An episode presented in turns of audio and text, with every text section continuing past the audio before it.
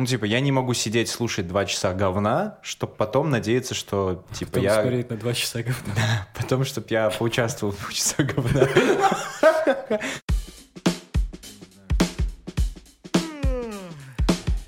Всем привет, это отличное доброе утро у меня. Это подкаст обо всем и обо всем с Михаилом Нагораевым и Максимом Кузнецовым.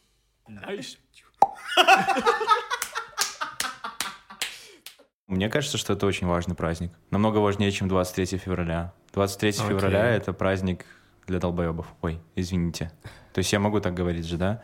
Ну, не то чтобы для долбоебов, но просто суть в том, что...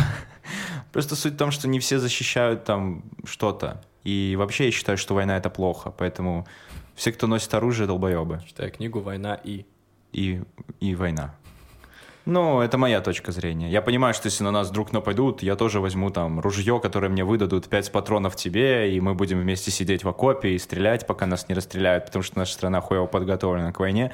Но не в этом суть. Типа, любая война — это плохо. Чупа-чупс. Вот. Чупа-чупс защищен лучше, чем наша страна. Да, слушай, я подумал, что мы относимся так хорошо к 8 марта, потому что как мужчины у нас в психологии заложено то, что мы любим женщин, мы им уступаем как-то, и поэтому мы типа отдаем свое 23 февраля вот нахуй, типа ладно, блядь, типа оно есть, но не такое важно, как ваш праздник. Не вот. Знаю, мне кажется, что очень много долбоебов, которые так не считают. Anyway. Ну, просто я буду таким, типа, адвокатом женских всяких интересов. Я тоже адвокат женских. Не, я понимаю, но в плане, типа, вот в этом вопросе. Потому что мне как-то, я не знаю... Это такая сложная тема, но она очень интересна, потому что у нее очень много есть углов, которые могут поранить обе стороны. Мне кажется, что... Если 23 февраля — это такой праздник а-ля, ну, значит, мужики, значит, всегда воевали, значит, блядь, дубинку взяли, то женщины добились этого, типа, женщины отстаивали свои права, поэтому, когда ты сказал, что женщинам, типа, мы все выступаем и так, типа, уважаем, то это, ну, не знаю, это не всегда было и сейчас тоже не до конца. Это как такой... Знаешь, такая сторона к рассмотрению просто, почему нет? Не, я понимаю, абсолютно. Ну, если это исторически прям вот так, как ты говоришь, что они там типа отставили что-то, я просто не знаю, честно. Я могу тебе рассказать, типа, немножко. Да, давай. Ну, суть в том, что мне нужен для этого телефон. Я просто... Знаешь, кто такие суфражистки? Не. Бля, хорошо, мне нравится. Мне нравится, как мы сегодня... Не, нормально. Историческая справка от Максима Кузнецова по поводу 8 марта. Да. Просто суть в том, что для меня этот праздник, он много значит с точки зрения личностного какого-то понимания важности его, но про цветы и прочие вот эти вот атрибуты, честно, я никогда не умел дарить цветы, вообще не умел, я не понимаю, зачем их, то есть дарить. Вот можешь пока по это рассказать, я пока освежу свои памяти. Знаешь, касаемо цветов, обожаю дарить цветы, я очень люблю дарить даже, если человек сам по себе, так сказать, креативный, интересный, и заранее, когда ты там просто с ним общаешься, вы обговариваете, какие ему нравятся цветы, какие тебе нравятся цветы, и ты понимаешь, что это, допустим, необычные там, знаешь, розы, там, тюльпаны, а это что-то такое, типа подсолнухи, как в последнее время я подарил Ангелине. Вот, это было очень необычно, и тем самым мне хочется еще больше разноображивать этот праздник, потому что сам человек испытывает какой-то креатив. Вот. Почему я вначале как-то заагрился, что почему мы не можем продавать цветы каждый день? Да потому что... Потому что это круто, не знаю. Мне очень нравятся цветы. Я люблю покупать цветы, особенно разных цветов. То есть ты покупаешь цветы, там, типа, красный, фиолетовый, желтый, синий, голубой, и все это вместе, это забавно выглядит. Это одновременно показывает, какой ты якобы креативный, и одновременно необычные, скучные тона. Вот. Anyway. Ты что-нибудь нашел уже? Да, я просто на самом деле помнил, что когда-то я об этом читал, что были такие суфражистки, это женщины, которые отстаивали там свои права, потому что раньше, до 1900-х, женщины вообще считались атрибутом мебели, которую может прибирать, мыть, типа, их как можно, значит, насиловать, их можно, значит, выкидывать, продавать, ну, короче, делать с ними всякие ужасные вещи, и тебе за это ничего не будет, потому что, значит, как это, патриархат, да, Вот. Ну а потом появились женщины, которые хотели иметь право голоса, которые понимали, они стали образованней. То есть до этого женщин, в принципе, могли не отправлять в школы. Зачем им учиться? Они же просто моют посуду. Потом они начали там пробиваться. Вот, я даже вспомнил одну историю про женщину, одну британку, которая была очень похожа... Ну, она была такая... Как это? Она была очень мальчиковатой, ну, в смысле внешности, то есть легко сходила за мальчика. И так как она была очень образованной, ей помогли американцы, американские там, короче, демократы, по-моему, поступить в университет как мальчику, типа... И прикинь, суть в том, что когда люди слышали ее голос, это был женский голос, понятное дело, они все списывали на то, что ну вот это такой вот у нас мальчик, типа не до мальчика. Вот, да. Я подумал, что, возможно, те женщины, которые решили сделать восстание, это просто мужчины, которые прикалывались, типа давайте тоже по фану что-нибудь сделаем, типа давайте сделаем женщин равными тоже. Ладно, это все шутки. Не, на самом деле, почему... Там есть, короче, долгая история про Розу Люксембург и Клару Цеткин, но я думаю, что каждый захочет, кто захочет, он должен почитать, вообще обязан почитать про это, потому что там такая долгая история с этим всем. Знаешь, ты просто напомнил про девочку, которая выглядела мальчиковато, и я вспомнил, что есть... Такое явление называется андрогиния. Это явление, при котором человек проявляет одновременно мужские и женские качества. Вот. Ну так. И многое другого. Просто как интересный факт. Я понимаю, да, я понимаю. Просто суть той истории была в том, что там женщина была прям офигенным врачом. И она, кстати, походу была лесбухой в итоге. В конце истории она оказалась... Она была офигенным, потрясающим врачом. Она поехала в университет. Я сейчас попытаюсь найти ее имя. Я читал про нее и смотрел даже видос. Вот. Она отучилась там. Ее, короче, не пускали к сдаче экзаменов из-за какой-то причины. Ее, короче, не пускали к финальным экзаменам из-за того, что у нее не ломался голос. И она была, короче, как... Они думали, что это не молодой человек, а мальчик. То есть, что мальчик поступил в университет обманным способом, и ему сейчас не там 20 лет, а 15. Вообще? Ну, подделывать это было в то время легко. И суть в том, что типа комиссия считала, что такой невысокий, с несломанным голосом молодой человек, он нас обманывает, мы у него принимать экзамены не будем. Она вот эту информацию донесла своему попечителю, ну, типа, мужчине, который помогал ей всем этим, потому что он поддерживал движение женщин, и он считал, что женщины должны получать образование, и вот он как бы ее продвигал, потому что если бы он ей не помог тогда, там, условно, она бы была просто полотером. Да. Вот. И он написал ей письмо, типа, что, мол, вы чё, охуели? Какая разница, сколько ему лет? Если он сдаст хорошо экзамены, он их сдаст. А вы, типа, не выебываетесь. Ну да. И он был очень влиятельным человеком, он, по-моему, очень финансировал этот университет, собственно, там как-то, короче, меценатом был. И они такие, хорошо, ладно, все, сорян, типа, опустили руки, и она сдала эти экзамены потрясающе и начала работать врачом военным. И там, короче, у нее очень были очень умные штуки, но она была вспыльчивая, и все писали, ой, этот молодой человек вспыльчивый. Короче, они, блядь, до конца не могли понять, что это женщина. Отличная наеб. Века. И, чувак, даже когда она умерла, она просила, чтобы ее хоронили в одежде. То есть не делали переодеваний и все такое. То есть хотела, чтобы ее тайна осталась до конца тайной. И в итоге ее все равно переодевали, но все равно написали, что она мужчина. Ну, она хотела быть мужчиной, она все время показывала. Нет, там суть в том, что тот, кто ее переодевал, даже не подумал, что посмотреть. Я не знаю, в чем прикол. Ну, короче, это долгая история, которая очень... долго шла. Но это мальчик-кастрат. Это было модно до 18 века. Я не знаю, друг, но типа суть в том, что это потрясающая история того, как неважно какого ты пола, ты можешь быть великолепным человеком. Конечно, и когда люди тебя сдерживают и считают, что типа если ты женщина, то ты там такая-то, а если ты мужчина, то ты такой-то, то это ужасно. Феминист Максим Кузнецов. Ну, опять же, а потом появляется какой-нибудь феминизм третьей волны, где это выкручивается на максималку, и никто не любит гейн на десятки, но только дебилы конченые. Вот тут такая же тема. И ты такой слушаешь это говно, и такой, блядь, вы все серьезно нахуй? То есть на каком-то моменте я встал в позу, блядь, Боевая стойка номер 1 от Максима Кузнецова, готовы давать в ебало каждому, кто скажет, что теперь, раз мы выровняли какие-то там права, то мы теперь будем пиздить мужчин. Типа, мужчины теперь должны становиться на колени и сосать.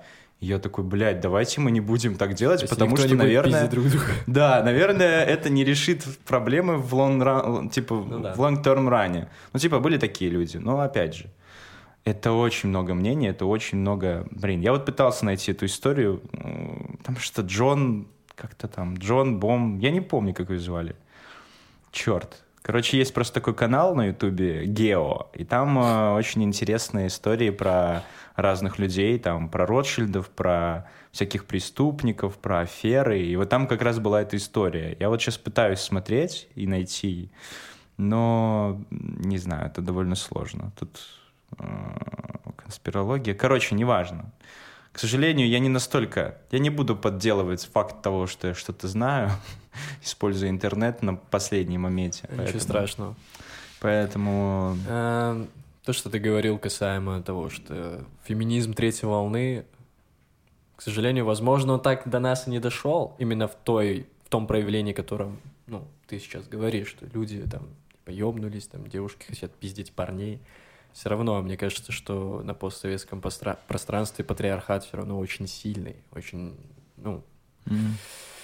тяжело с этим совладеть, потому что если у тебя адекватная семья, и вы в целом адекватный парень, девушка, то и без всяких феминизм, рок-волны, так сказать, это все будет адекватно в балансе.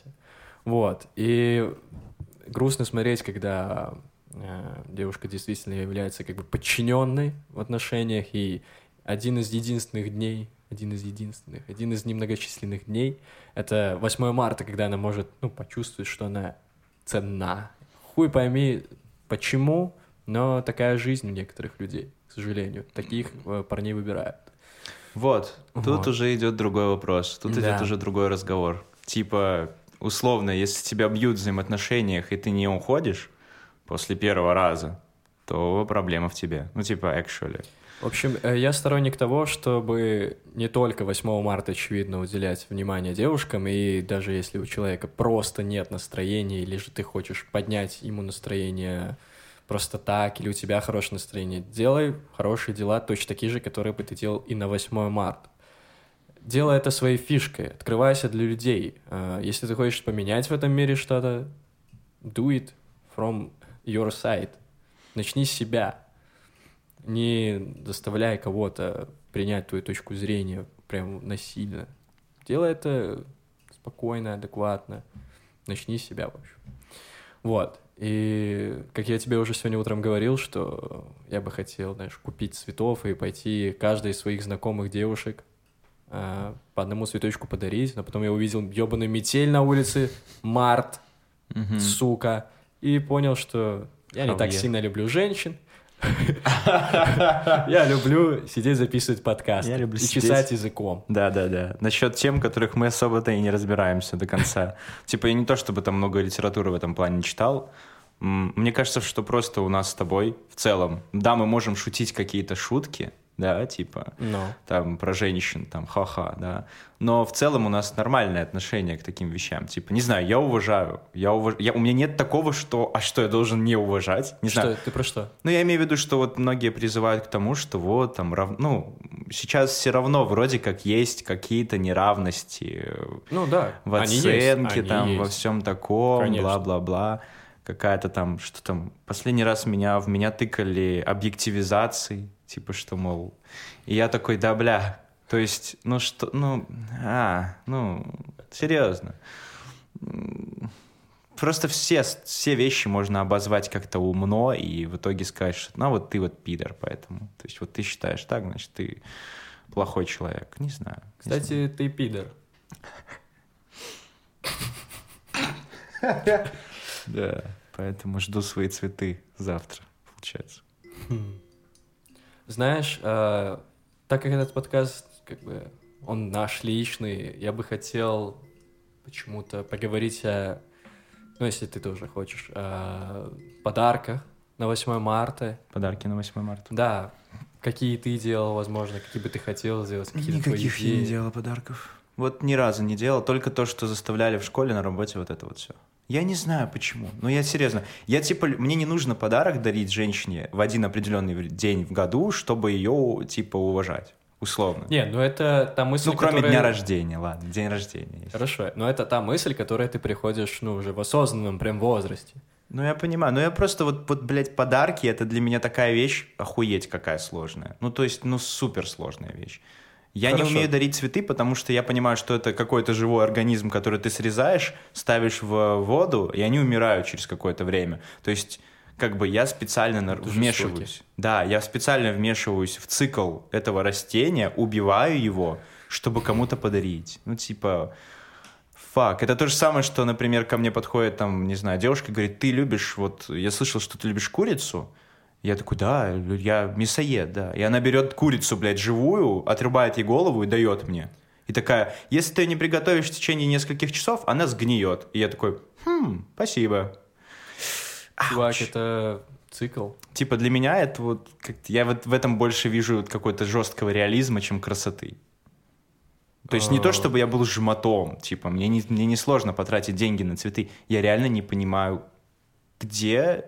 Ну, знаешь, вот говорят, надо дарить подарки, потому что, когда даришь подарок, тебе приятно. Ну, типа, это самый крутой подарок. Когда ты даришь человеку, и ты не ждешь, что он скажет, какой классный подарок. И ты такой, ну, фух, хорошо, я справился. А ты такой даришь, и неважно, как он отреагирует, но ты понимаешь, что ты сделал что-то крутое. То есть ты продумал этот подарок. Ну, для тебя это важно.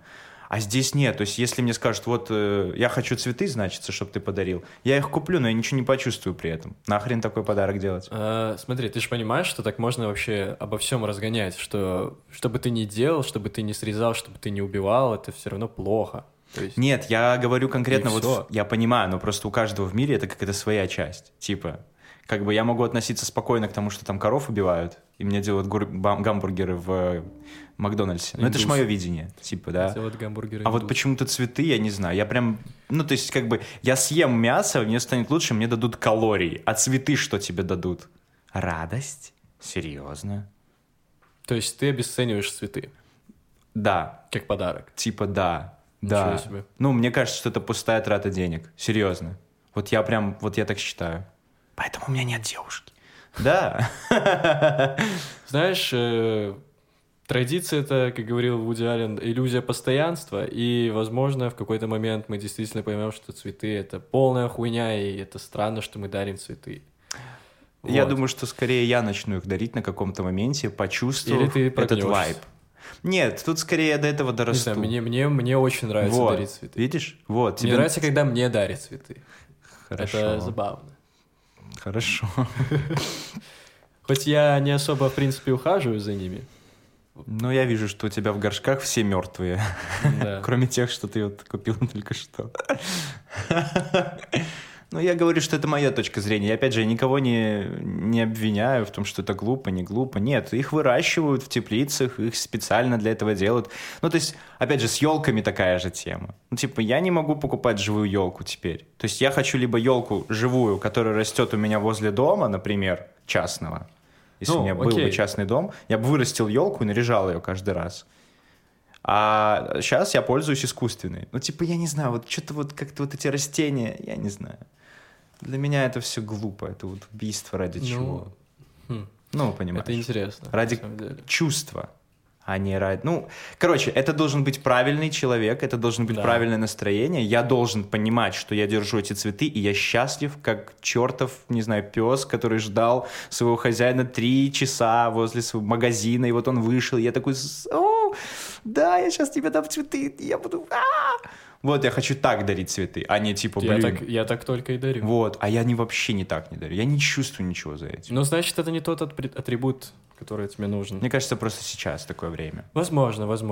Вот. Но мне нравится, что во время этой метели, потому что, блин, сука, вроде март, но все равно очень холодно и пасмурно, и ты даришь... хоть что-то похожее на радость. Цветы для меня — это всегда радость. Я не знаю, ну, типа, мне очень нравится. И тем более они долго не стоят, то есть они у тебя побудут неделю, они тебя составят, и все. Вот, то есть ты не паришься в плане ухода за ними. Вот.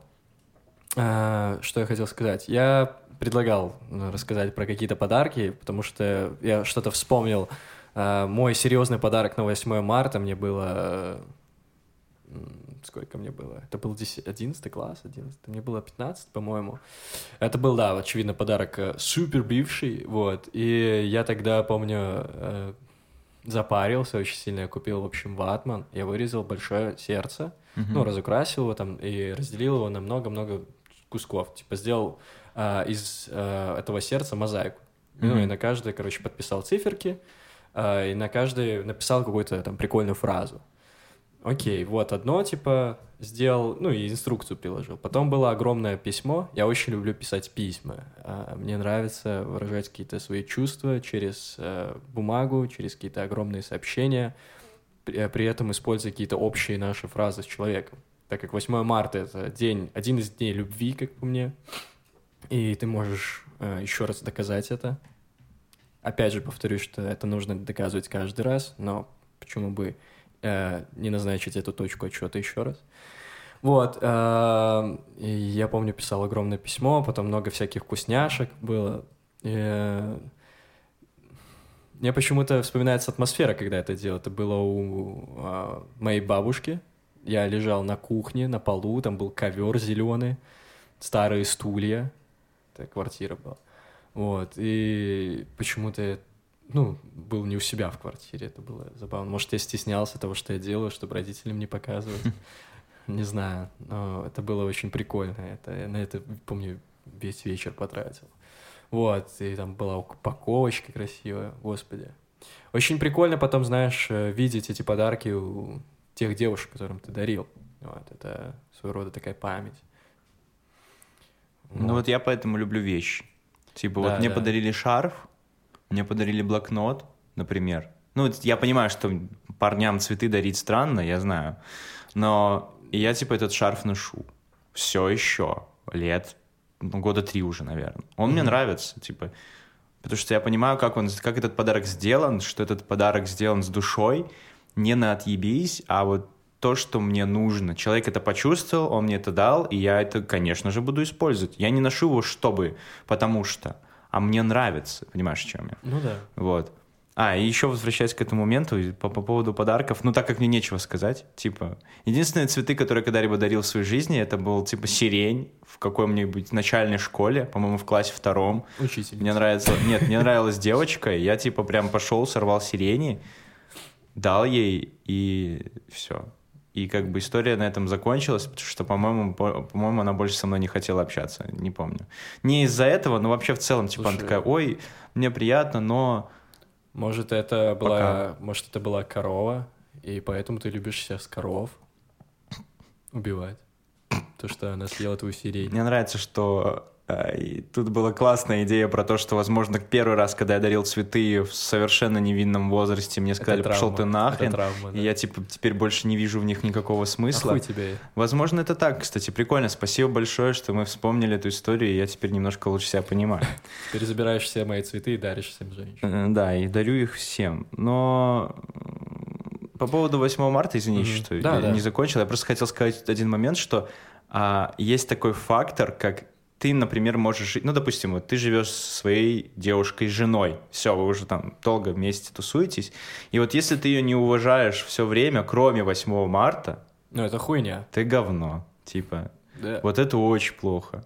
Но если она, типа, в целом не чувствует никакой разницы между обычным днем и 8 марта для нее, то это хорошо. Да, знаешь, 8 марта — это своего рода лакмусовая бумажка, но... Если она все-таки что-то покажет, значит, ты делаешь что-то неправильно. Объясню, почему. Давай. То есть, если ты все время уважаешь своего человека близкого, ты делаешь там постоянно внимание, и наступает 8 марта, и по факту ничего не меняется, то есть, ты делаешь там тоже тот же подарок, то есть, ты оставляешь человека в зоне комфорта, то лакмусовая бумажка остается такой же. То есть она, ну, не изменяется в цвете. То есть это как обычная ситуация, значит, все в порядке. Mm-hmm. Но возникает вопрос, очевидно, что а не зажралась ли эта сука, блядь?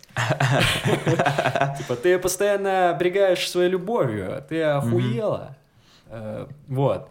Что делать в таком случае, когда действительно все хорошо и много любви каждый раз? Вот представь, у тебя каждый день 8 марта. Не, ну так будет ли то 8 марта, когда ты будешь не уважать эту суку? Типа, слишком много любви дарю тебе, получи поебалу этого числа.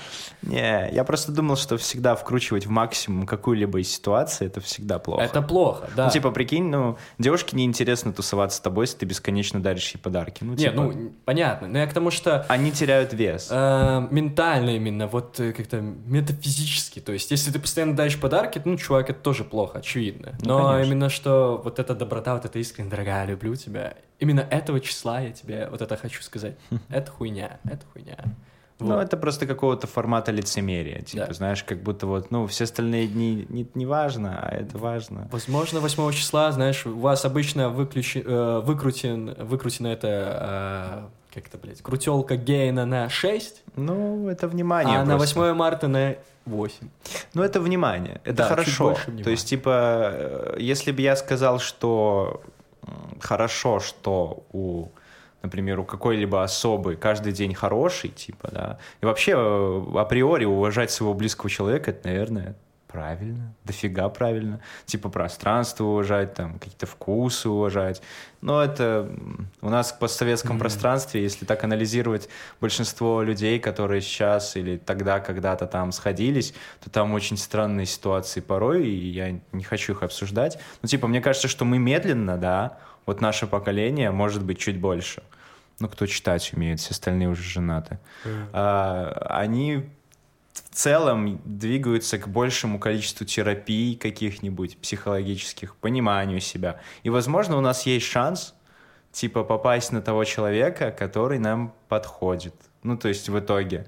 Не то, чтобы «А, ну по залету, значит, а ну потому что я, значит, а мы такие, типа, я правда ее люблю, и я правда хочу с ней провести свою жизнь, и это 10 на 10. Знаешь, ты... Другие женщины пошли нахуй. Вас я не уважаю вообще, а вот ее уважаю больше всех. Например, условно. И ты прям искренне. И она тоже самое вот тебя. И это такая красивая любовная история. И я там цветы начинаю дарить, потому что я начинаю понимать их вайб, ну и все, короче. Такой. Красивая любовная история про уважение и понимание, вот как ты сейчас говоришь, мне напомнила вот одну из заповедей, типа «возлюби ближнего своего, как себя самого». Это, блядь, вторая часть, это самое важное, что там сказано. Это интересно, кстати. Я просто вкушаю это каждый день, и я такой, типа, ух, потому что... Как мы обычно понимаем это, возлюби ближнего, как себя самого, бля, ну буду ему, короче, ну, типа, говорить, типа, я люблю тебя, подруга. Хуя. А на самом деле ты просто, ну, в душе, не знаю, ты потерян, ты не можешь найти себя, ты не знаешь, кто ты есть, ты не знаешь, чем ты хочешь заниматься, как ты можешь дарить искреннюю любовь, ту энергию, когда ты сам... завяжь розы, ну, назовем так. Да, когда это... ты сам себя очень плохо любишь, типа, да, когда ты сам себя мучаешь, заставляешь делать то, что тебе не нравится, и сам себя не уважаешь. Сука, эта заповедь убивает двух зайцев одновременно. Мне кажется, ее надо разделить. Возлюби себя самого, следующее, ну и ближнего там своего, короче. Потом. Сначала научись себя, типа, окей, вау, so deep. Мы меняем Библию. I need a scuba diving suit, because it's so fucking deep. Скуби-дайвинг. Блин, это хорошо, мне нравится. Вот, и еще, кстати, знаешь, любовь — это одна из, как-то... Мы говорили на прошлом подкасте про пирамиду Маслоу, ну, вскользь ты упоминал. Ну, да. И любовь — это одна из низших наших потребностей. На третьем месте стоит. На первом, очевидно, вот это пожрать, поспать, где на втором, чтобы тебя не пиздил никто, а на третьем — это уже любовь. Да. Вот. Ну, а потом уже саморазвитие. Ну, кому оно нахуй ебет, это ваше саморазвитие? Я хочу жрать, любить, трахаться и все. И любить. И знаешь, я вот просто тоже об этом думал, типа, что по сути... Большинство творческих людей, которые что-то создают, им приходится порой перескакивать или строить лестницу через вот эту третью стадию. Или как-то ее самим находить. Ну, типа, мы не всегда можем найти человека, который наш, типа, да. Ну, конечно. Есть, как бы, мы все время окружены любовью на самом деле, то есть есть какая-то любовь близких, любовь друзей, бла-бла-бла, но порой нам нужно что-то другое. Нам нужен какой-то коннекшн нового уровня с человеком, который нас не знает, но он выкупил нас, и мы такие, блин, мы все-таки чего-то условно стоим, да? А потом ты такой приходишь к терапевту, к какому-нибудь психологу, и он говорит, это все хуйня, ты не должен перекладывать эту ответственность на другого человека, ты должен сначала сам себя полюбить, и ты такой... Как это? Типа, окей, я должен сам с собой... Что? Ну, короче, ну это круто. Это круто, это мы меняем какие-то паттерны. Вот. Но мне иногда грустно. Я понимаю, что я не достигаю третьей ступени, а мне нужно в этот момент уже на пятой там самореализации заниматься. Типа, вот я делаю вот это. Ну да. И ты такой... Да мне кажется, они все вот как переменные одного большого уравнения. То есть, если ты будешь что-то одно... менять, то и будет меняться, очевидно, что-то другое. То есть нельзя их постепенно менять. То есть в итоге у тебя есть вот огромная функция, много переменных, ну и ты просто балансируешь. Мне нравится думать про то, что жизнь — это такая схема, которая, ну, идет, по ней идет ток, да, по цепи. И вот каждая штучка, которая в нашей жизни играет большую роль, которая усиливает там ток или напряжение, я не знаю, как, я не специалист в этом. Я в общем... Будешь поправлять меня, ну что. И, короче, суть в том, что можно последовательно цепь вести, типа, там, допустим, не знаю, что там, транзистор за транзистором, да? Если один сгорит, то цепь не будет работать, правильно я понимаю? Точку не поставил, схема не работает. Вот, а надо, чтобы это подключено было параллельно. То есть, если один разребется, то ток все равно пройдет через все остальные. И вот каждый из этих маленьких транзисторов, это типа там... друзья, там, работа, там, я не знаю. То, что, типа, приносит тебе удовольствие. Когда это работает, это приносит тебе удовольствие. Если все вместе работает в один момент, ты счастлив. Но нельзя делать так, чтобы если одно что-то не работает, ты несчастлив просто абсолютно. Ну да. И это сложно. Вот, поэтому... Маслоу тоже много чего. Наши маленькие неформальные группки. Не, ну на самом деле вот по поводу Маслоу мы немножко с тобой не так трактовали, потому что там идет как бы шкала мотивации, то есть что нас мотивирует в данный момент. То есть, допустим, это не значит, что тебя не может не интересовать. Шкала потребностей. Ну, то, что я вот сейчас... Ну, я понимаю, я просто когда писал свою работу, дипломную по мотивации, я это изучал, и там суть в том, что вот, допустим, у тебя есть работник, да, или там коллега, или друг, я не знаю. И ты думаешь, как ему поднять настроение? И вот ты можешь ему сказать, покормить. Ну... Не выполнена первую ступень мотивации из моей пирамиды, блядь. Покормите его, пожалуйста, нахуй. Да. Ему надо больше книг по саморазвитию дать, никуда от пятой ступени, блядь. Ну, кому-то надо сказать, что ты молодец, типа, ты делаешь все правильно, ты вообще классный чел, мне нравится то, что ты делаешь. Его это зарядит. А если он чувствует себя нелюбимым, то эта информация пройдет мимо. Ты же понимаешь, в чем я, да? Если он голодный, ему будет плевать на то, что он там молодец или что его все любят. Он хочет кушать. Не, я понимаю, если ему угрожают... Это распространяется. Да? Но просто соль в том, что ты смотришь на человека, ты видишь его потребность в данный момент, и только так ты сможешь его замотивировать или поднять ему настроение, или что если человек напуган, то его надо защитить. Если голоден, накормить. Если он там типа грустит, там, допустим, обнять. Но если ты будешь кормить человека, которого надо обнять, ничего не будет, ничего не произойдет. Вот тут в чем прикол.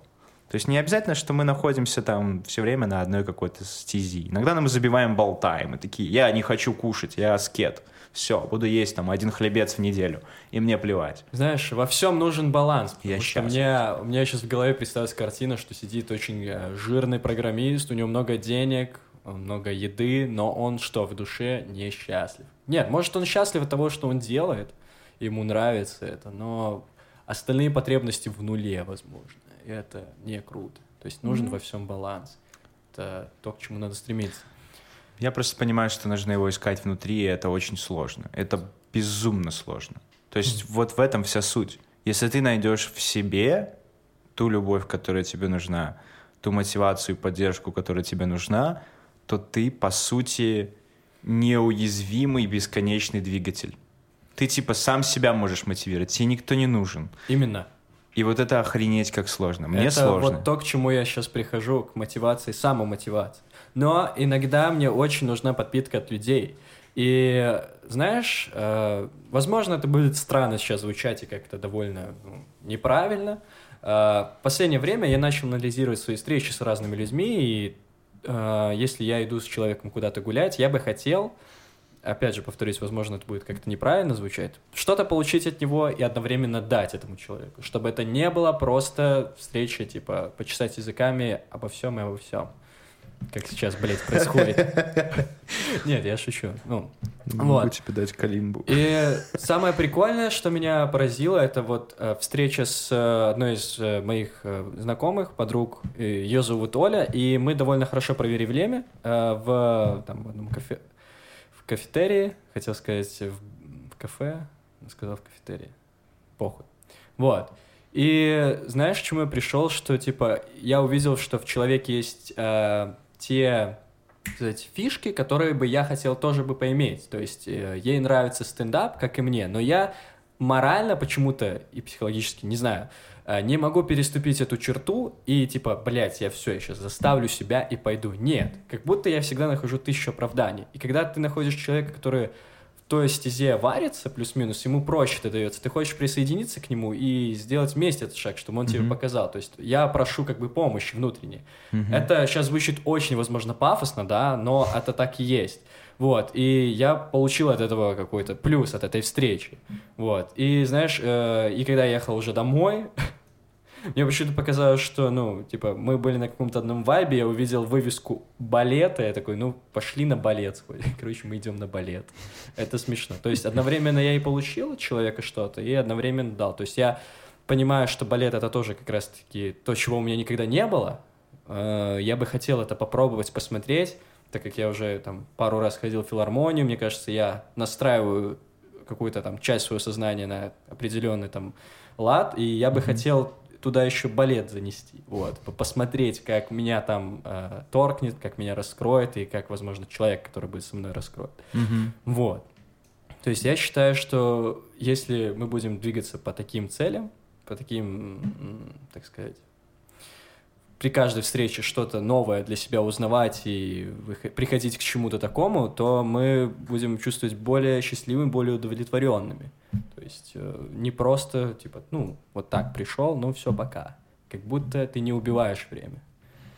Ну, вот. Это же есть цель общения, наверное. Не всегда, не всегда. Ну, типа, в чем смысл тратить свое время на людей, с которыми тебе не интересно? Нет, ладно, смотри, я понимал, что сейчас к этому придет. Нет, иногда, когда ты хочешь просто поговорить с человеком, там, типа, с другом своим, это нужно, это обязательно нужно, как психотерапия такого рода, то есть пошарить какие-то свои переживания, эмоции, получить обратно, это тоже своего рода цель.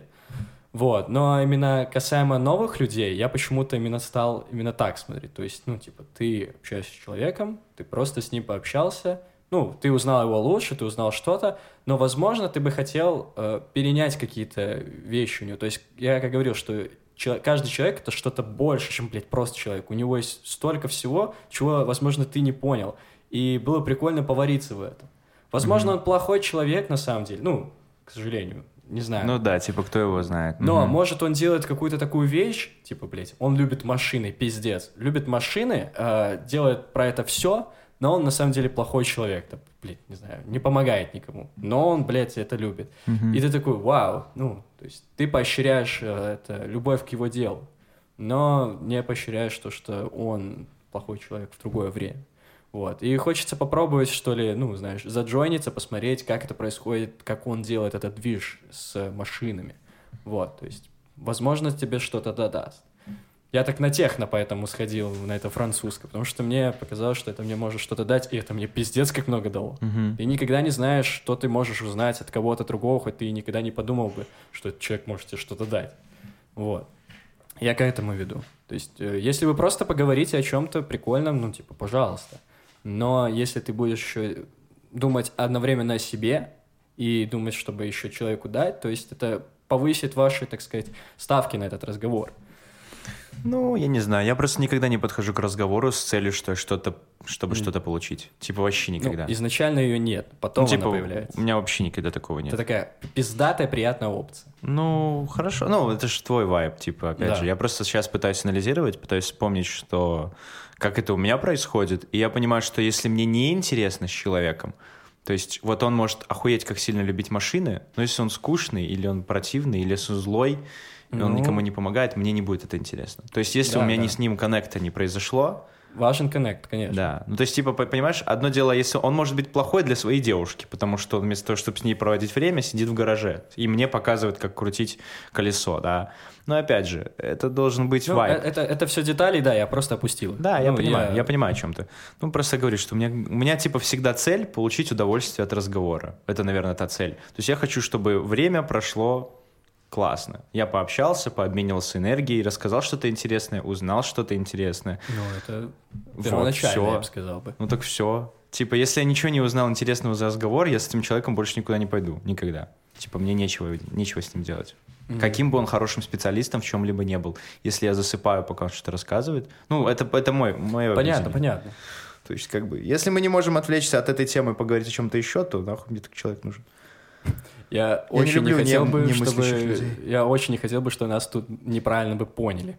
Ну, не знаю, что тут неправильно понять. Мне кажется, что все тусуются с тем, кем им нравится тусоваться. Да, понятно, мы объединяемся в группы по каким-то общим интересам, очевидно, ну, да. Но чтобы не поняли, что я, типа, иду гулять просто, чтобы, блядь, что-то получить, нет. Ну, это звучало так, да. Прикольно ставить такую, знаешь, в голове такую подцель. Что-то... Ну, я понимаю, что ты не вкладываешь в это столько зла, типа, как это звучит. Это типа, знаешь, когда у вас есть ну, внутреннее типа желание какое-то еще что-то сделать от этого вечера, кроме почесать языками, ты больше от этого вечера получишь. И откроется еще какой-то диапазон возможностей. Вот. Как-то так. Ну, я понимаю, о чем ты. Просто что, возможно, мы не всегда... ставим себе такие цели, они подсознательно, возможно, где-то есть. Типа, этот человек знает, не знаю, у меня бывало такое порой, что я знаю, что этот человек знает еще кого-то, кто мне интересен. Ну или вот так. И я не то чтобы иду на эту встречу из-за этого, я скорее понимаю, что я косвенно могу попасть еще в большую тусовку с этими людьми, и мне это интересно. Но это не цель, типа, и даже не средство. Что ж, понимаю. Вот. Просто, типа, я за то, чтобы... Не знаю, типа я... Вот, знаешь, опять же, это может быть интересно звучать в том плане, что мы как мужики, значит, вот это говно, блядь. Типа идем, например, на свидание с девушками ради того, чтобы их затащить в постель, допустим. Да, только так. Вот. Ну, типа, я так не могу. Ну, типа, я не могу сидеть, слушать 2 часа говна, чтобы потом надеяться, что, типа, потом я... Потом смотреть на 2 часа говна. Да, потом, чтобы я поучаствовал в 2 часа говна. Ну, типа, я не могу. Ну, типа, я уже пробовал такое, и мне не получилось. Это все не так, не работает. У меня, в моем мире это не работает. Я не знаю, как мужики это могут делать. Смотря какая потребность тебе очень нужна. Нет, вообще нет. Вот это не важно. Типа я говорю, что я не знаю, как мужики это могут делать. Как они могут ходить на дейты из Тиндера. Ну, значит, у них, блядь, невероятно потребность в ебре. Они просто невероятно тупые, я считаю так. И эмоционально незрелые. У них нет потребности в знаниях, у них есть потребность в ебре. Нет, чувак. Тут суть в том, что... Окей, хорошо. Мы затронули довольно интересную тему. Давай, я как быдло, блядь, буду отстаивать все права. Я тебя понял. Ну, типа, просто суть в том, что есть некий коннекшн, который должен выстроиться между двумя людьми, чтобы произошло что-то большее, чем просто пока. Привет, а если пока. Я и моя тёлка, нахуй, ну, нам похуй на эти вот ваши саморазвития, мы хотим попиздеть и поебаться потом. Что не, делать? Ну это делайте, да. Тогда. Ну так и хули ты доебался, меня сумно. Не, ну просто суть в том, что я, например, не могу выцепить Tinder-дейт и типа так, я ж крутой, прийти и сказать, все, малыха, значит, вот мои ключи от такси, значит, поехали ко мне. Типа, если я не вижу, что этот человек меня выкупил, я его не буду к себе звать. Я что... В 19 веке выкупать тебя, блядь. Ну, ты что, на свадьбе русской, значит, что ли, выкупать тебя, блядь? Нет, чувак, смотри, я к тому... Нет, я понимаю, о чем ты говоришь. Нет, это отдельная тема. 100% отдельная тема. Все мы все понимаем. Просто как только ты сам растешь вверх... Да-да-да. Вот, тебя, возможно, отпадают вот эти вот, ну, не то чтобы потребности, ты их пересматриваешь, ты относишься по-другому. То есть, если у тебя... Если ты не ебался целый год, и тебе норм, ну, значит, норм. Типа, нет, если ты хочешь прям опыт. Очень сильно ебаться, то, пожалуйста, ебись. Иди пожалуйста, ебись. Не бей по столу. Ой, по столу, пожалуйста, не бей. Почему нет? Если тебе так надо, ну, делай все для этого. Ну, кроме насильства. Нет, почему? Я просто веду к тому, что, не знаю, у меня было несколько на one-night-стендов, типа, да, таких прям one-night-стендов. И это всегда отсутствие проработанного коннекшена, которая ведет к тому, что ты хочешь поскорее отсюда выскочить в такси. Так вот именно, что мне, возможно, в тот момент было интересно, что, окей, все, мы откладываем все вот эти вот эмоциональные связи, все, мне не интересно, все, давай, раздевайся, типа, да? Но ты так и потом я понимаю, что я стою такой, типа, не, я не могу, я хочу отсюда уйти. Все, да. То типа, тебе важнее connection, конечно. Да, и я такой, типа, окей, все, окей, если, все. Это, значит, напомнило мне историю про один рассказ Буковский про человека, который любил лифты. Он так называется. По-моему, я слышал. Там, короче, история про то, что мужик, когда ехал в лифте в своем доме, он кого-нибудь насиловал. И, ну, типа, девушки просто пугались, убегали и все такое. Он приходил домой, там, что у него жена есть. И, типа, все окей. И это, ты такой читаешь, такой, что это за дичь. Но зато я люблю Буковский, за эту дичь. Вот. А потом была какая-то девушка, которая прям понравилась. И она такая... в первый раз он, типа, ее изнасиловал, а второй раз опять она зашла с ним в лифт. Опять. Она видела его, она зашла в лифт. И когда он начал к ней приставать, она такая, нет, давай мы поднимемся ко мне и, типа, как нормальные люди, типа, сделаем. Он такой, ну, поехали. Они поднимаются к ней. Все, она красивая, там, разделась. Он такой, не, все, я не хочу. Не та зона комфорта. И он зашел в лифт, едет в лифте, и там какая-то еще баба, и он ее тогда выебал. Ну, да. И я такой, типа, бля, ну... Я понимаю, что это странная история, которая подвязана к этому, но суть в том, что если нет эмоционального коннекшена... Чувак, да-да-да. Если ты любишь лифты, то тебя не затянуть в кровать. Ладно, я не знаю, что хотел сказать. Если ты молодая горячая девушка, хочешь провести вечер с Максимом Кузнецовым... Нет. Иди просто, в лифт. Просто сразу нет. Давай нет. Мне нравится сегодня разъемный выпуск. Мне кажется, что такая херня. Такой разъемный выпуск. Настолько люди вообще не понимают, что мы думаем. Anyway, если они хотят узнать о нас побольше, они могут с нами конкретно еще поговорить. Мы тут разгоняем все. Можете дать что-то Мише, а со мной можете просто не разговаривать. Можете мне просто дать. Да, я потом расстроюсь и уйду просто на середине. Я так, не, все, я не могу. Я не могу. Ты не знаешь, кто мой любимый автор. Все, я не могу больше. Нет, все. Вот. Потому что я очень много думал про и Буковский, я думал и про Хэнка Муди из Californication, если ты смотрел. Ну, он там типа такой альфач, типа ездит там с каждой новой девушкой в каждой новой серии, спит, но любит одну там барышню. Ну, не суть. Ну, типа вот я просто понял, что я не такой персонаж. Типа я не могу кайфануть, наверное. Или у меня такого еще не было. Но вот я не могу кайфануть от того, что я с человеком не выстраиваю коннекшн, и завтра мы не общаемся. Я чувствую себя грязно, как-то... Да? Прям грязно, чувак. Да? Прям хочется пойти помыться 3 раза. Ну, если ты не, сука, супер пьян. Anyway, все равно, даже если это происходит, я хочу пойти и помыться. Да. Это так со мной не работает. Да. Вот, поэтому в последнее время я начал думать о том, что... У меня, знаешь... История похожа в плане поиска девушки, на самом деле, это можно перенести. Как бы так сказать. У меня почему-то несколько лет назад, ну, типа, я, как уже сказал, что после супербывшей начал искать, ну, другого человека, очевидно, и мне надо было пообщаться с человеком, понять, что это за человек. И я довольно выстраивал нормальные отношения при знакомстве, но почему-то все это всегда быстро приводило к началу отношений. Всегда. Буквально 2 свидания и все. Хоть, вы много переписываетесь, ты, много узнаешь. Ну, понятно, что сейчас это полная хуйня. Ты не так на это смотришь.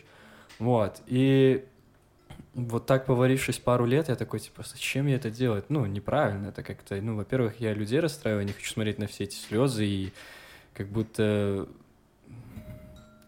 Не знаю, зачем, вот. И я брал перерыв целый год, чтобы, себя проанализировать, посмотреть, параллельно искать, пробовать выстраивать более долгий коннекшн, чтобы это не было, типа, 2 свидания, чтобы это было 3 свидания. Да, вот, чтобы больше понять человека, чтобы человек больше понял меня, и заодно ты понимаешь себя. И вот сейчас я понимаю, что, типа, блядь, Господи, как я был тогда неправ, и вот то, что ты говорил, что обязательно эмоциональная привязка должна быть, какая-то твой комфорт, только вот сейчас именно так должно быть. что если я не выкупаю человека полностью, я не начну с ним отношения вообще. Потому что, ну, это будет просто пустая трата времени. Лучше не начинать вообще ничего. Ты к этому приходишь, да, спустя какое-то время. У каждого человека свой, так сказать, комфорт и своя комфортная зона. Вот, ну, она растет, очевидно, каждым разом. Но сейчас она у меня вот именно такая, что я рад, что я к этому прихожу. Иду ебаться в лифт. Да, плохую я историю привел, конечно. Я не знаю, почему я про нее подумал. Да нет, слушай, блядь, нормальная история. Не знаю, ну там типа изнасилование, мы тут про 8 марта говорим. Да, я знаю. Ну типа, блин, у меня иногда все равно появляется это ощущение того, что я хочу вот хорошо, да, типа я до этого сказал то, что вот нет эмоциональной какой-то связи, да, например, я не хочу ничего интересного там пробовать, потому что не получится. Типа сам, ну, типа, например, тот секс, который я хочу, он получается только тогда, когда человек меня выкупает, и я выкупаю, мы оба расслабляемся, и это когда я рядом. Плавно. Да, это плавно происходит. А так, не знаю, кто-то из нас напряжен, и это ощущается, это отражается, и нахрен такое нужно. Типа, ну, не знаю, это как... Короче, я не знаю, что. Неважно. Да. Но суть в том, что иногда есть такое обманчивое чувство, что вот в этот раз все будет по-другому. Типа ты такой, камон, вот сейчас все будет по-другому, и я готов попробовать еще раз. И потом ты утром просыпаешься, и ты такой, такси, алло, ой, а я же у себя дома. Вот же, блядь. Слушай, дорогая, я тебе такси вызвал, пока. Отлично, кстати, значит, ситуация. И ты такой, да за хрена я опять это сделал? Это же опять та же ошибка. Типа, я всегда себе говорил, что не надо так делать. Как выгнать девушку из своей квартиры после найтстенда? Ты у меня спрашиваешь? Дорогая, я тебе заказал такси. Нет. Выйти просто из квартиры, короче, мне надо на работу. Да, я не знаю, чувак. Мне с тобой. Я не знаю, чувак, я не знаю. Тут надо, типа, быть жестким, на самом деле. Надо быть жестким. Ну, ты не жесткий, я не жесткий, поэтому мне не надо в это ввязываться. Я понял, что не хочу в это ввязываться. Знаешь, и самое смешное, что я сейчас подумал о том, что, вот, допустим, с одной стороны, да, выгонять все, типа, грустно, но вот если бы она такая, все, пока я ухожу, я такой... Ну, в смысле, ты ну, может, да. Еще чуть побольше, типа. И я такой, да какого хуя? Да. Если бы она сказала, я остаюсь, ты попытался его выгнать. А сейчас ты такой, для тебя ты ничего не значит. Все, к черту это, короче, не. Надо выбирать такую девушку, с которой ты утром будешь хотеть проснуться и провести с ней целый день. Все, тогда да, тогда go for it. А как же рок-н-ролльская жизнь? Да, ну, в итоге, короче, я думаю, что я все равно буду ошибаться, я все равно буду делать эту херню, потом мыться. Знаешь, я прям вижу, Максим лежит с двумя девушками, сука, вообще, которых не хотел никогда, блядь, просто такой просыпается после ночи, такой... Да, такой... Я, блядь, вообще хочу помыться, я вообще не знаю, что я тут делаю. Они такие, мы с тобой пойдем помоемся. Чего, блядь? Да. Да. Не, ну это прикольно. Тяжело быть философом. Да. Да. Я, знаешь, подумал, что мне заебало очень сильно философствовать, и я почему-то захотел делать дела. Меня заебало философство. Мне нравится этот мем. Где обычный человек такой говорит, твоя философия — это говно. Философ такой, нет. Философ говорит другому философу, философия — это говно. Да. Ай, бля. Да. Не, ну, типа, слушай, тут какой-то процесс движения есть. Просто я начал понимать, что, блин, быть человеком — это быть кучей всяких пазлов из разных наборов. Да. И ты такой иногда такой, все, я складываю тот, что вот слева. Там красивая картинка, пейзаж, я его складываю. А потом ты такой, блин, у меня этого только половина. А вторая часть такая-то, блин, красное дерево. И что происходит? Ты не можешь никому сказать. И тебя все спрашивают, а какой ты пазл складываешь сейчас? И ты не знаешь. И ты такой, ну у меня два, это еще если хорошо, если их два. Они гигантские, там на 10 тысяч значков этих пазлов, кусочков. А ты не знаешь. Тебе дают кусочек пазла, и ты такой, вот к какому, сука, набору он сейчас подойдет? Я не знаю. Ну... Короче, быть человеком — это всегда не знать... Нет, не иметь конечного какого-то мнения. принципы — это говно, я считаю. Ну, на самом деле, вот если так подумать, вот если ты принципиален, ты, например, себя стандартизировал. То есть я не делаю вот этого, делаю вот это и вот это. То ты себя настолько сильно ограничил и связал, потому что бывают ситуации, которые на пересечении вещей, которые ты хочешь и не хочешь сделать. И у тебя выбор. И ты такой, ну, я не буду это делать, потому что я принципиален в этом моменте. Зачем себя ограничивать? Зачем себя связывать? Смотря что мы называем принцип. Ну вот я, например, могу сказать, что все, с этого момента я не буду, значит, звать женщин к себе домой, если они мне нравятся, и мне кажется, что мне с ними интересно. А потом пить вино и что-нибудь интересное с ними делать. Вызывать там такси им домой, например. Вот. Ну, типа, и что? И к чему это меня приведет? К тому, что я буду чаще разочарован? Ну, не знаю. Или счастлив? Я не знаю. Ну, зачем себе ставить такой принцип? Надо всегда точечно рассматривать. Но помнить свой офис, хотел сказать. Помнить свой опыт. Знаешь, есть такая штука из умных книжек, как ассертивное поведение. Это, по-моему, переводится как «чувствовать уверенность в себе». На нас. Я перевод. Думал, что ассертивное — это типа выборочное, не? Нет. Короче, суть в том, что ты можешь делать те вещи, после которых ты не чувствуешь себя как-то... Не чувствуешь вины, ты не чувствуешь какой-то, знаешь, злости. Вот, то есть если ты считаешь, что ты проведешь вечер с девушкой, потом ты отправишься на такси, это тебя не будет гложить никак, то это ассертивное поведение. То есть ты делаешь хорошо и для нее, и для себя, вы ищете компромисс, и все круто. И там в этой книжке, касаемо ассертивного поведения, приводилась такая, ну, мини-история, что чувак сходил в магазин, купил колбасы, она пришел домой, она оказалась просроченной, и что делать? Если он, типа, ну, рассматривает варианты. Если он, допустим, богатый, ему похуй на это, ну, он просто выкинул эту колбасу, он не парится о ней. Это ассертивное поведение. То есть, ну, все, это тебя не гложет. То есть ты нашел вот это вот решение. Но если ты начинаешь, типа, каждый раз об этом думать, типа, блядь, а если бы ДКБ, а если бы я там в другом магазине взял, то это нихуя. Не ассертивное, это, блядь, как-то по-другому называется, я не помню. В общем, то поведение, после которого тебе плохо. Ты не в своей тарелке. Вот. Если же, говорю, если ты делаешь себе такой принцип, что, блядь, то, после чего мне обычно хорошо, я убираю нахуй, это хуёвый принцип. Мне так кажется. Вот.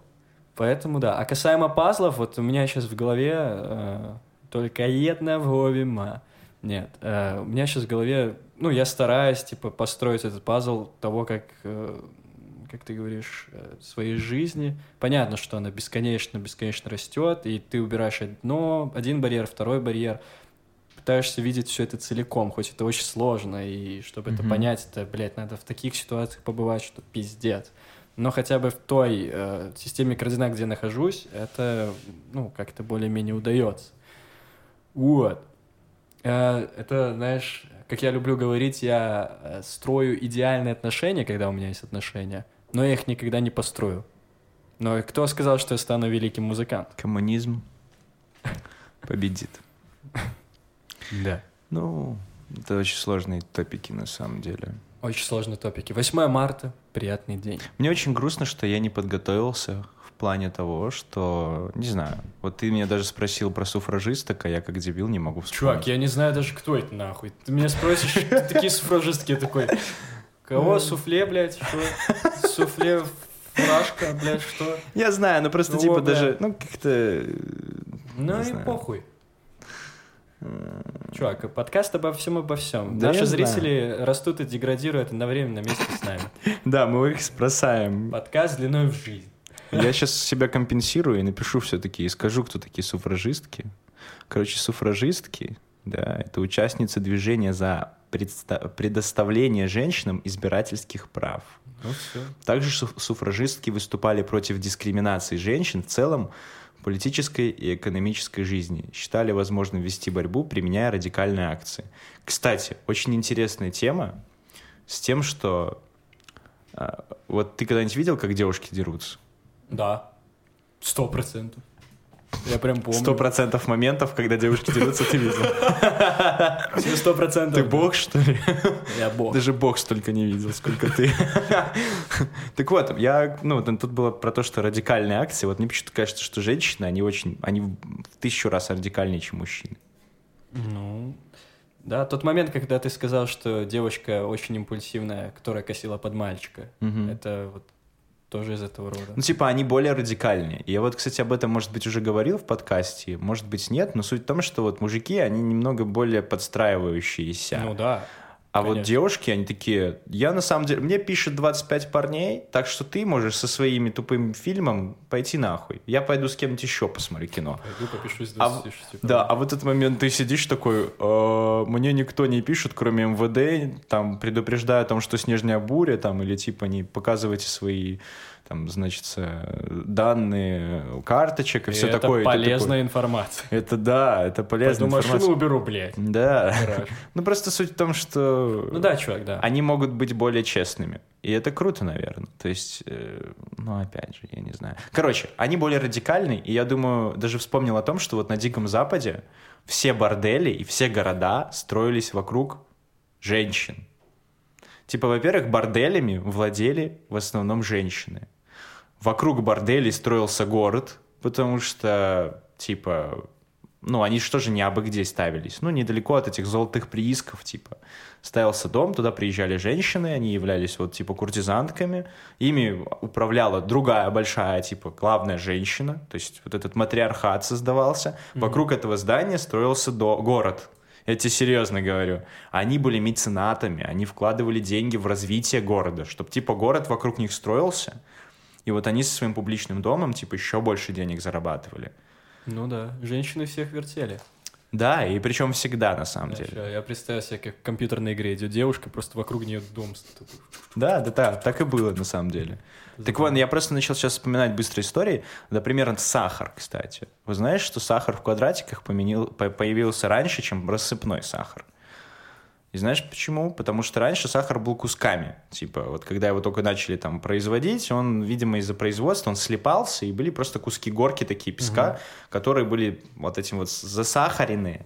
И надо было куски откалывать. И, одна женщина, собственно, жена владельца сахарной какой-то там фабрики, она один раз очень сильно порезалась, психанула и начала кричать на него, что вот, бляха, я свой сахар пытался отколоть и порезалась. Что нельзя сделать его нормальным, чтобы не надо было его откалывать? И он такой, поковырял в носу и понял, что да, реально, надо сделать так, чтобы его не надо было откалывать. И они тогда начали эти кубики делать, рафинированные. А потом уже, когда технология подросла, и они смогли делать рассыпчатый сахар, то, все, то есть... Я думал, наоборот, сначала был рассыпчатый, потом в квадратиках, в кубиках. Да. Я веду к тому, что женщины все равно двигают мир вперед. Случайности не случайны. Они больше... Не знаю, допустим, они передвигают вещи, они покупают новые вещи, они куда-то хотят, что-то думают. Я, возможно, даже когда я в Польше жил, я, может быть, даже на концерт Arctic Monkeys не попал, если бы не моя...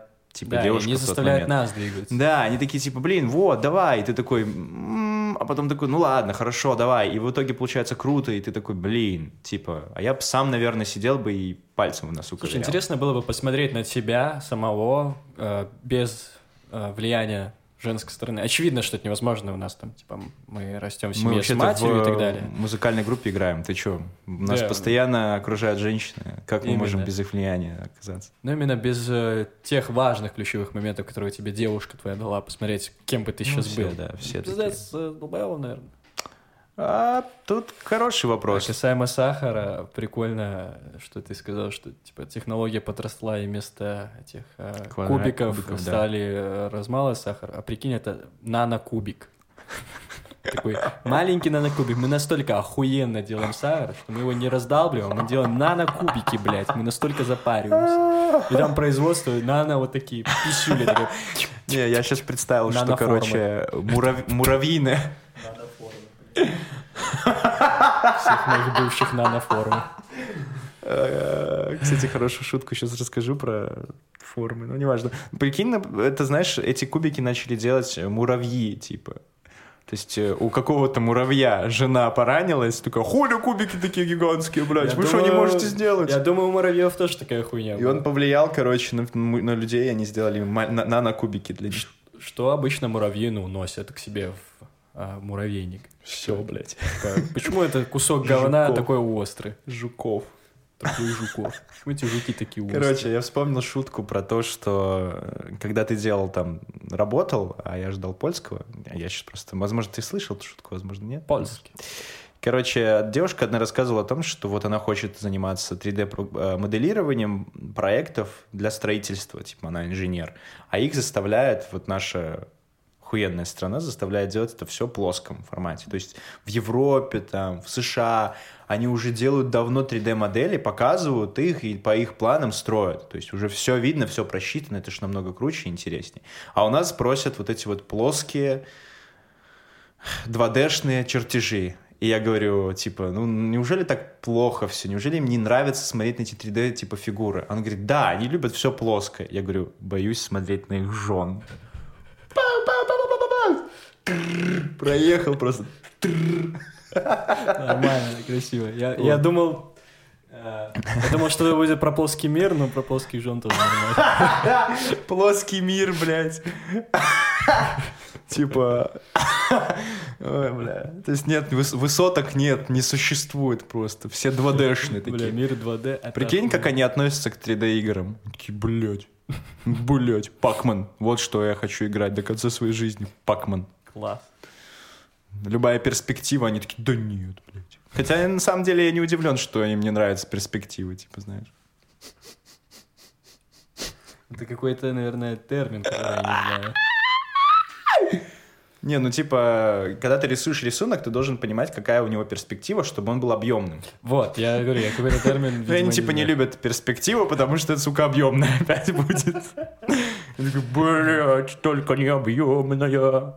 Ладно, на самом деле я ничего не знаю в градостроительстве. Я же не куртизантка, главное, а тут, значит... Кстати, когда вот гуляли... Недавно, короче, гуляли по центру, и... Я узнал, что в Минске есть прям первое здание, которое там в XI веке было построено на Немиге возле Роз. Да. Это что первое там за здание в Минске. Я не помню, что это. Не, такое. Какое из них там много зданий? Ну, сразу вот на выходе, вот сразу, когда ты видишь Розу, вот сразу здание вот это стоит. Я не знаю, как оно называется. За мостом или... Нет. Ты выходишь типа... по лестнице с Немиги, да. И смотришь на и здание. Вот сразу же выходишь, это первое здание. Да. Ничего себе, там, по-моему... Это что первое там? Здание. Театр там какой-нибудь? Не знаю, мне кажется, там какой-то музей. Хз, я не силен в истории. Я не силен в музеях. Не силен в музеях. Я не силен в музеях, поэтому, пожалуйста, не надо тут рассказывать мне вот это вот все ваше с Немиги. Знаешь, на самом деле у меня была интересная история. Но я так понимаю, что тут первое здание — это типа РЦ физического воспитания спорта. Наверное, не оно, наверное. Ну ладно, мне стало интересно, надо будет потом погуглить. Тут есть какое-то замчище, исторический район столицы Беларуси. Там. Древности замчище было окружено валами, неважно, современность. Минское замчище находилось в районе Современной площади 8 марта. Ладно, короче, я хотел что-то сказать про старые дома, про... Начал читать про это замчище. И забыл. Про розочки хотел рассказать историю. Угу. Я один раз познакомился с двумя девушками. Они там, короче, какую-то то ли цветы продавали, то ли что, возле ГИПа. Я подошел, просто... Я такой, знаешь, у меня тогда был момент в стиле «я боюсь это сделать». И я пошел такой домой, потом такой «нет». Типа «давай ты вернешься и сделаешь это». Пускай они тебя отошьют, но ты сделаешь это. Я такой «хорошо, возвращаюсь». Что-то им говорю, и мы с ними пообщались. Они потом попросили меня провести их до метро, потому что они тут, типа, не в этом районе, не знают, куда двигаться, все такое. Я провел, все окей, и переписывался с одной. А потом мне начал писать ее парень, типа, что, мол, какого хрена ты пишешь с моей бабе? Понимаешь, чувак, тихо. Он, типа, говорит, ну шо, значит, давай, поехали на розочках поскачем. Ну не мишки, на розочках поскачем. И я такой думаю, блин... Подожди, ты не понял. Прикинь, я настолько тупой, что я подумал, что мы будем бить бутылки и розочками пиздиться. Я про это и подумал. А потом я понял, что эта штука называется розочками, типа, и я такой, о, ну понятно. Ну и я сказал, что, чувак, я типа, ну, я так как я думал, что мы будем бутылками битыми биться в центре города, ну, дебилизм какой-то, блядь. Я говорю, чувак, слушай, просто, ну, если ты хочешь мне что-то сказать, приезжай, вот адрес, и скидывай ему адрес. Все, никто не приехал, блядь. Покукарекали чуть-чуть, и все. Слишком охуенно. Я слишком въебываюсь. Слишком вот мой адрес. Ну ладно, я посмотрел на своего врага, понял, что он не приедет, и написал по этому адресу такой, типа, давай. Скидываешь адрес мусарни, Лима. Скидываешь адрес магазин для роз, блядь. Ну давай, бля, поехали. А потом я еще в голове представлял, что, знаешь, вот есть поле розочек, и мы по ним скачем, типа, знаешь. Это, знаешь, будущее. Я такой, типа, решил. Это Гомель будущего. Решить так вопрос со мной, поскакать на розочках. Подскочил кабанчиком. Вот. Короче, не знаю, какие-то такие истории, вот. Я, короче... Странные. Вспомнил историю. Это вообще не в тему, почему-то захотел сейчас рассказать. Да, не важно, давай. В общем, когда я в Гомель приезжал, мне, ну, там, иногда садимся там с родителями. Ну, ладно, не иногда, каждый раз, когда приезжаю, не так часто приезжаю. Садимся там, открываем бутылку вина, разговариваем. И, знаешь, так прикольно вспоминать какие-то истории из детства. Причем не ты вспоминаешь, а твои родители вспоминают. И, в общем, мне мама такая говорит, что, типа, а помнишь, когда мы были на торговом центре, ну, когда я был мелкий, мы, короче, с твоим папой шли, потом поворачиваемся, тебя нет. Мы начали тебя искать, запереживали, а потом слышим объявление, что «Уважаемые родители Миши, просьба подойти к администрации, вы потерялись».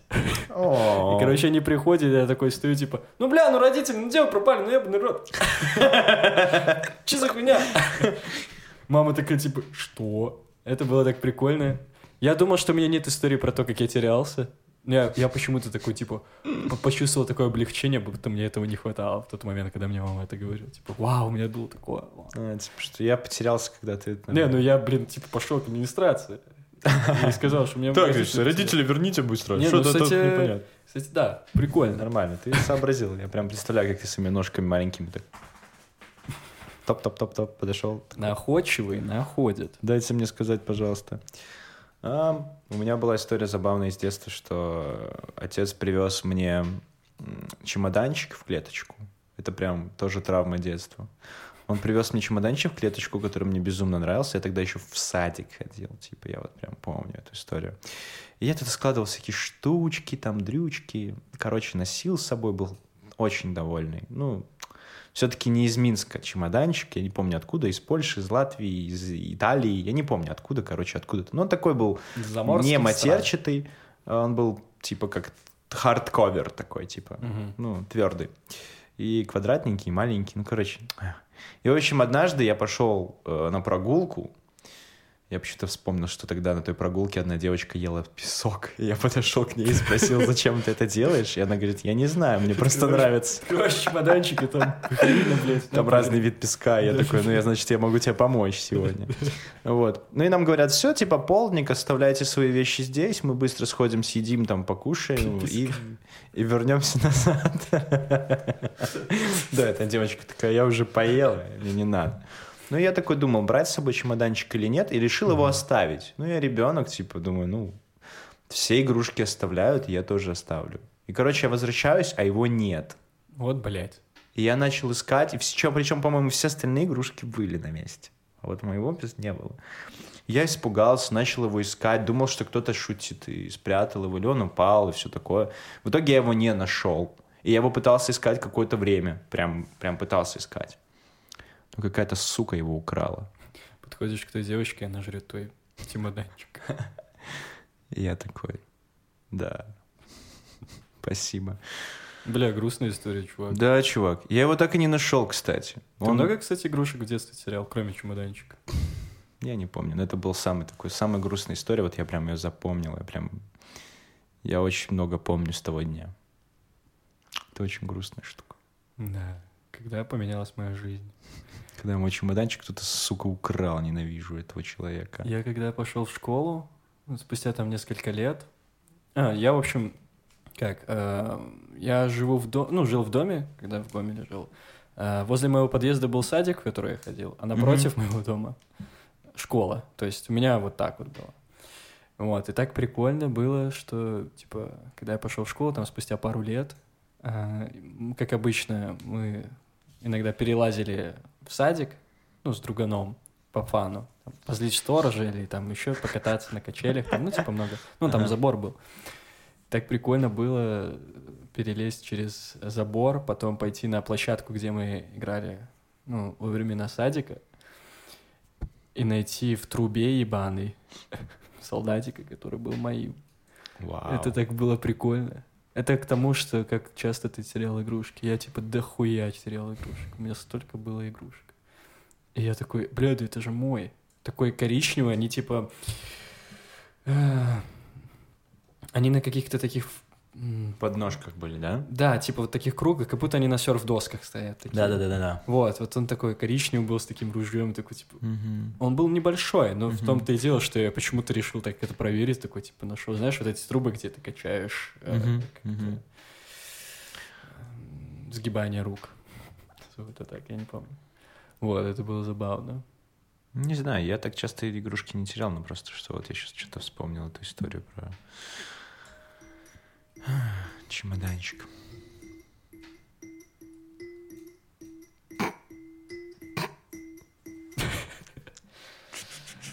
Есть у тебя еще что-то, друг, рассказать? Давай пожелаем что-нибудь нашим девушкам в этот день. Anyway, мы должны чтить иллюзию постоянства. Это, кстати, прикольно. Мне нравится, как ты это описал в итоге.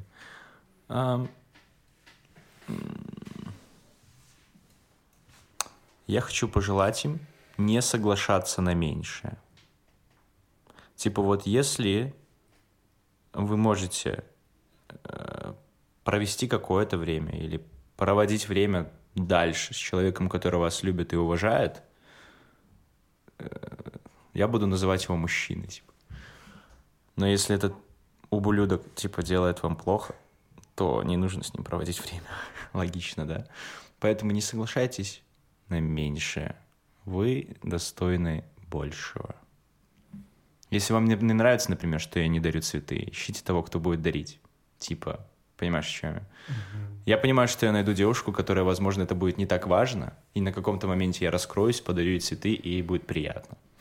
Но если ей важно, чтобы я подъезжал к ее крыльцу на Ламборджини в охуенном костюме и сразу же обливал ее 2 бутылками Майота, то это не ко мне. Типа...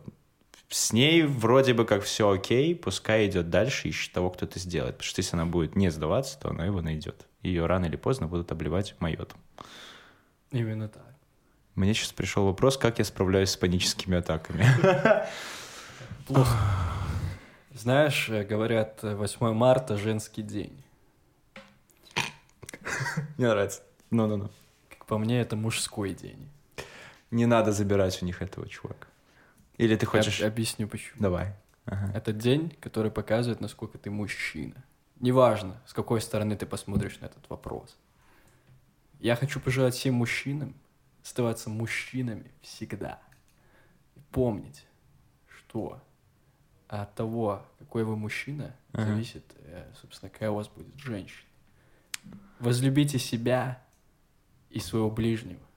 Ты забрал у женщин их единственный день и назвал его, что это все-таки мужской день. Ты же понимаешь? Согласись, что без мужчин женский день не может быть. Бля, ну мы их все время сопрессили, типа мы их, сука, ненавидели, мы считали их предметами, блядь, интерьера. Ну, поэтому я предлагаю и вот они выиграли снять, один день, они выиграли один день, чтобы только они его сделали. И ты такой...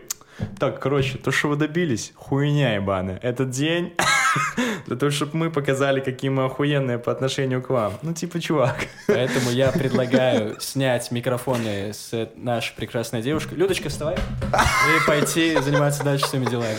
С вами было отличное доброе утро у меня.